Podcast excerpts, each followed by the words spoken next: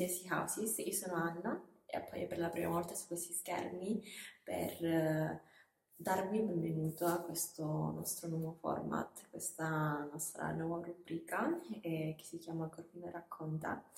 È una rubrica dove io vi leggerò degli estratti di alcuni libri che magari sto leggendo alcuni libri che mi hanno particolarmente catturata, del, delle poesie oppure um, dei testi scritti Mm, personalmente da me.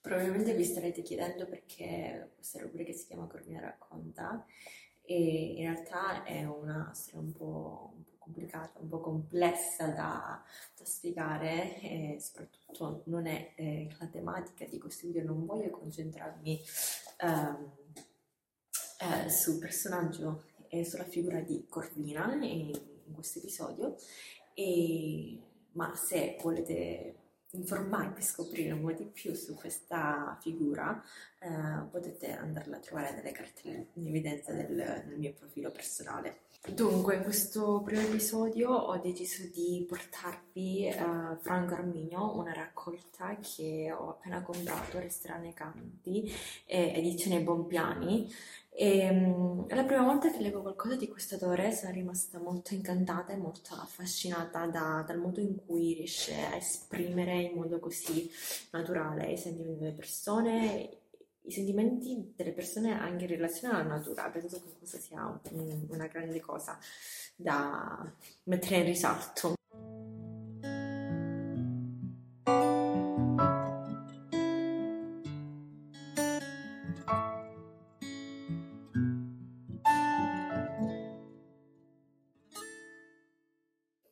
Iniziamo con il primo testo che si intitola Lettera della fedeltà. Forse sono sempre rimasto fedele a me stesso e anche ai miei luoghi, alle mie paure. Non le ho tradite, non per scelta, ma per debolezza.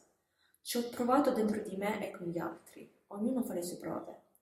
Ora c'è questo demone dell'essere avvistati. Forse un tempo nessuno se lo poneva il problema di essere visto. In fondo gli altri cosa dovrebbero vedere? E una volta che ci hanno visti, che ce ne facciamo? Non credo sia questo il problema. Comunque ognuno può solo parlare per sé, questo è più che mai evidente. Ogni noi sembra fasullo, sembra un azzardo felice di un giorno che il giorno dopo si rivela inconsistente. Tu dici di aver creduto all'amore e di non crederci più. Io dico che non ci credevo, essendo che comincio a crederci. Io non ho mai cambiato strada, non ho mai affidato il mio cuore a nessuno, nemmeno a me stesso. In un certo senso sono fuori anche dall'egoismo, è come se la forma di me e la forma degli altri non avesse la forma che di solito ha un sé o un altro. Non sono cose che costruiamo consapevolmente, non abbiamo molto di che incopparci o vantarci. Passiamo nella vita senza sapere molto e ora tu non devi fare l'errore di sapere il tuo errore, non devi pensare che ti sei persa. Non abbiamo nessun appuntamento se non quello della morte. Tutto il resto è un gioco che può essere frivolo o sacro, un gioco che ha infinite variabili da bacio a un gelato che abbiamo mangiato l'altro giorno, da come ci stava quella maglia, da quel taglio dei capelli, da quello sguardo che ci è piovuto addosso, da quello sguardo che non è mai arrivato. La vita ha momenti d'oro e giornate di ferro. E poi c'è questa età evanescente, piena di giornate che si sono fatte vuote a furia di farsi fitte, e vale lo stesso anche per le persone. Non dobbiamo imitare nessuno, neanche noi stessi. Io sono stato fedele e sono fedele a un tremore che in fondo non so da dove viene. La mia è una fedeltà inconsapevole, stare nel guasto della mia vita e cercare di ripararlo. Ho creduto più alla scrittura che agli incontri. Adesso credo ancora alla scrittura, ma credo anche agli incontri. Può essere un albero in mezzo alla campagna, può essere una donna. L'importante è non farsi fregare della psicologia. Il tempo consuma le sue bestie, l'aria è fatta per le bestie, il sole illumina i corpi, lo spazio è fatto per metterci cose, non le ombre partorite della nostra intelligenza incarcerata. E allora l'amore c'è ed è fortissimo se siamo bestie nello spazio, a volte smarrite, a volte felici. Il resto appartiene a quello che non c'è. Addio.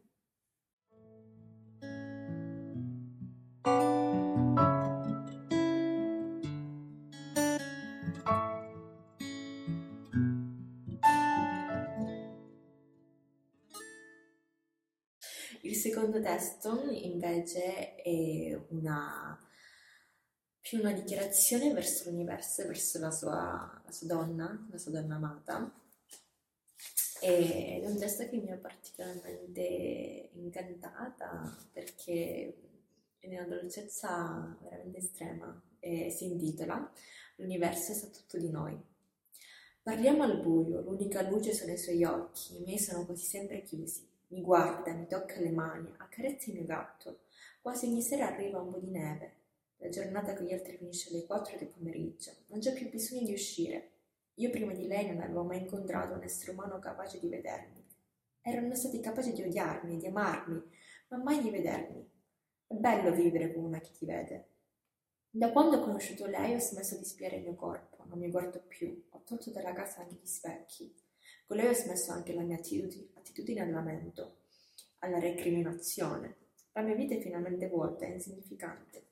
Non devo dimostrare più niente a nessuno. Io e lei non facciamo niente. Lei racconta, io ascolto, lei mi guarda, io mi faccio guardare. Ogni tanto la guardo anch'io, le accarezzo i capelli, guardo i suoi seni e poi torno con gli occhi chiusi. Sento la casa, sento il tempo che passa insieme a lei. Sento che l'universo sa tutto di noi, ci lascia fare. Sento quello che sono e tutte le anime che ho passato. Sento i miei primi respiri, aspetto i suoi gesti e i suoi gesti arrivano.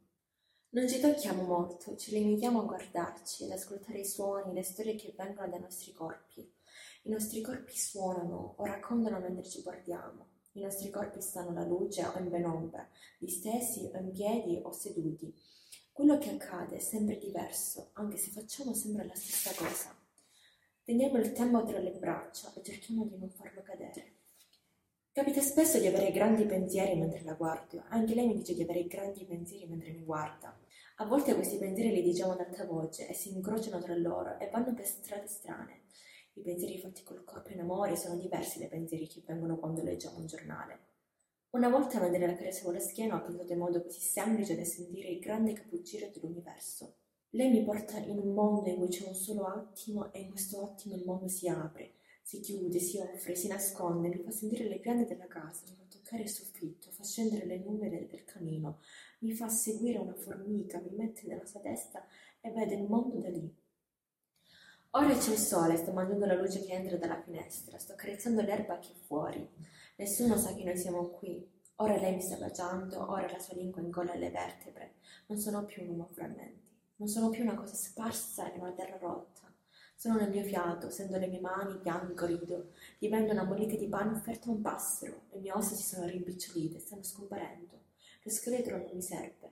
Io devo solo piangere e ridere il resto dei miei giorni. Io devo solo vedere. Ora gli occhi sulla pianta dei piedi, ora finalmente so dove cammino e se apro le braccia tocco sempre qualcosa. Il mio corpo ha smesso di girare a vuoto.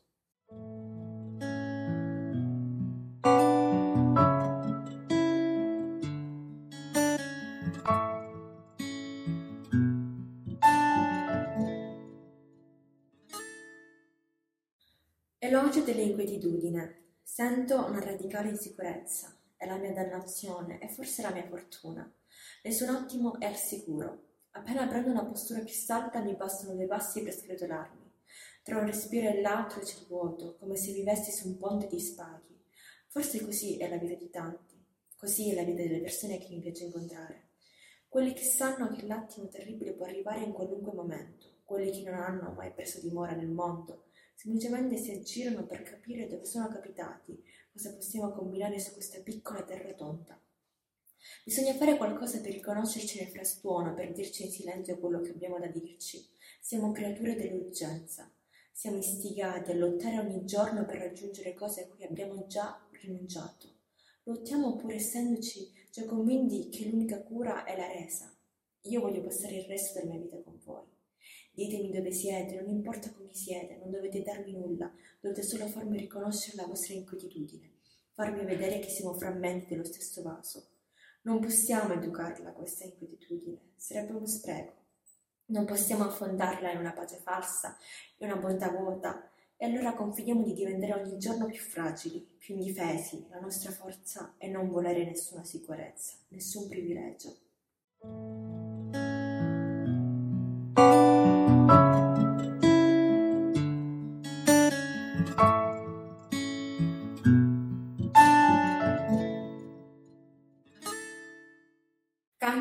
Che sta morendo. Ospedali riuniti di Foggia, l'uomo che sta morendo non ha una stanza singola.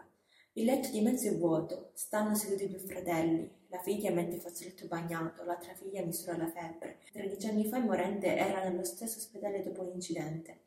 Giorni di lotte furibonde per uscire vivo, ma su una sedia a rotelle. Mi viene voglia di chiamarlo, sembra che abbia solo un affanno, e invece il cervello è allagato di sangue, nel mare di sangue non c'è memoria, non c'è sguardo, il cuore resiste come un sasso, pulsa ciecamente e l'ossigeno fa il resto. Arriva un giovane medico, non dice nemmeno una parola, non possono soffrire per ogni malato, ma nemmeno le parole dovrebbero averle, non si può andare via in silenzio quando mancano cento respiro o mille, quando l'uomo sul letto è come un cavallo ferito, ma ci sono i figli i fratelli, le cognati, i vicini di campo, c'è il sentimento di una famiglia contadina, ci sono pure le mie lacrime ogni tanto. C'è che bisogna dire alla vita di non darsi aria, bisogna dirlo ai vivi, Bisogna fermare un attimo e fare una barchetta per navigare fino alla fine, dentro il mondo, ma fuori dalla volgarità di credersi sicuro, fuori dallo spreco di sentirsi importanti, fuori da ogni maniera, da ogni decorazione, da ogni nascondiglio. Stare nel mondo perfettamente nudi, stare nell'aria, svendonare il proprio respiro sul cuore di chi sta morendo. Mettere commozione nei giorni in cui non accade niente nelle cose inosservate, nelle ore incustodite. L'uomo che sta morendo era arrivato a pagina 15 del mio libro, mi ha detto sua figlia. Io non lo vedevo da tempo, ho fatto cose più facili in questi mesi, non ho trovato il tempo di essere attento. Bisogna passare il giorno solo a fare regali, dedicare a qualcuno un gesto, a un altro un respiro, dedicare un sorriso, un abbraccio. Non bisogna mutilirsi nella propria strada, bisogna prendere altre strade, distrarsi, fermarsi mentre si ama qualcuno per pensare a un morente, distrarsi mentre si mangia per seguire i risvegli di un serpente, per immaginare il fervore dei rami. L'uomo che sta morendo deve cambiare la vita, ogni giorno qualcuno o qualcosa deve cambiarci la vita. Non può essere che stiamo facendo la cosa giusta Bisogna andare da un'altra parte, spingerci dentro un'altra cosa e poi dentro un'altra ancora. Così resta vivo l'uomo che sta morendo e restiamo vivi anche noi e non finisce quello che sta per finire, anche nulla è un avvenire.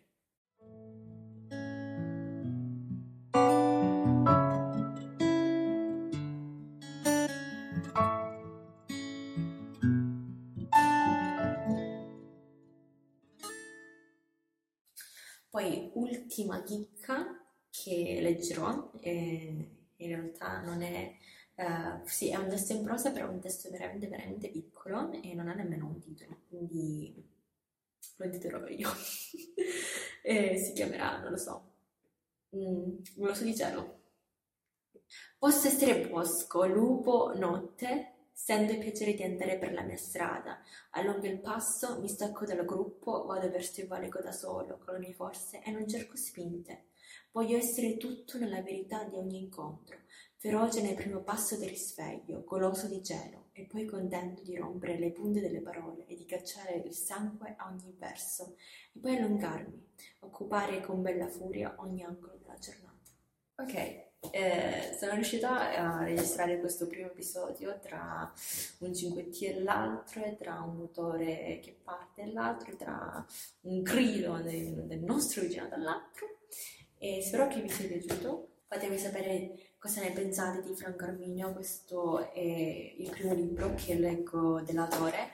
E, e che dire, mi sta, mi sta innamorando di, delle, delle sue parole e della sensibilità e del modo in cui riesce a um, esprimere eh, la natura in tutte le sue forme. E, e, non lo so, questo libro mi sta molto di primavera e io sono nata in primavera quindi niente ci vediamo al prossimo episodio. Il secondo testo, oddio, sta qualcosa. Mamma mia, ma fanno un gas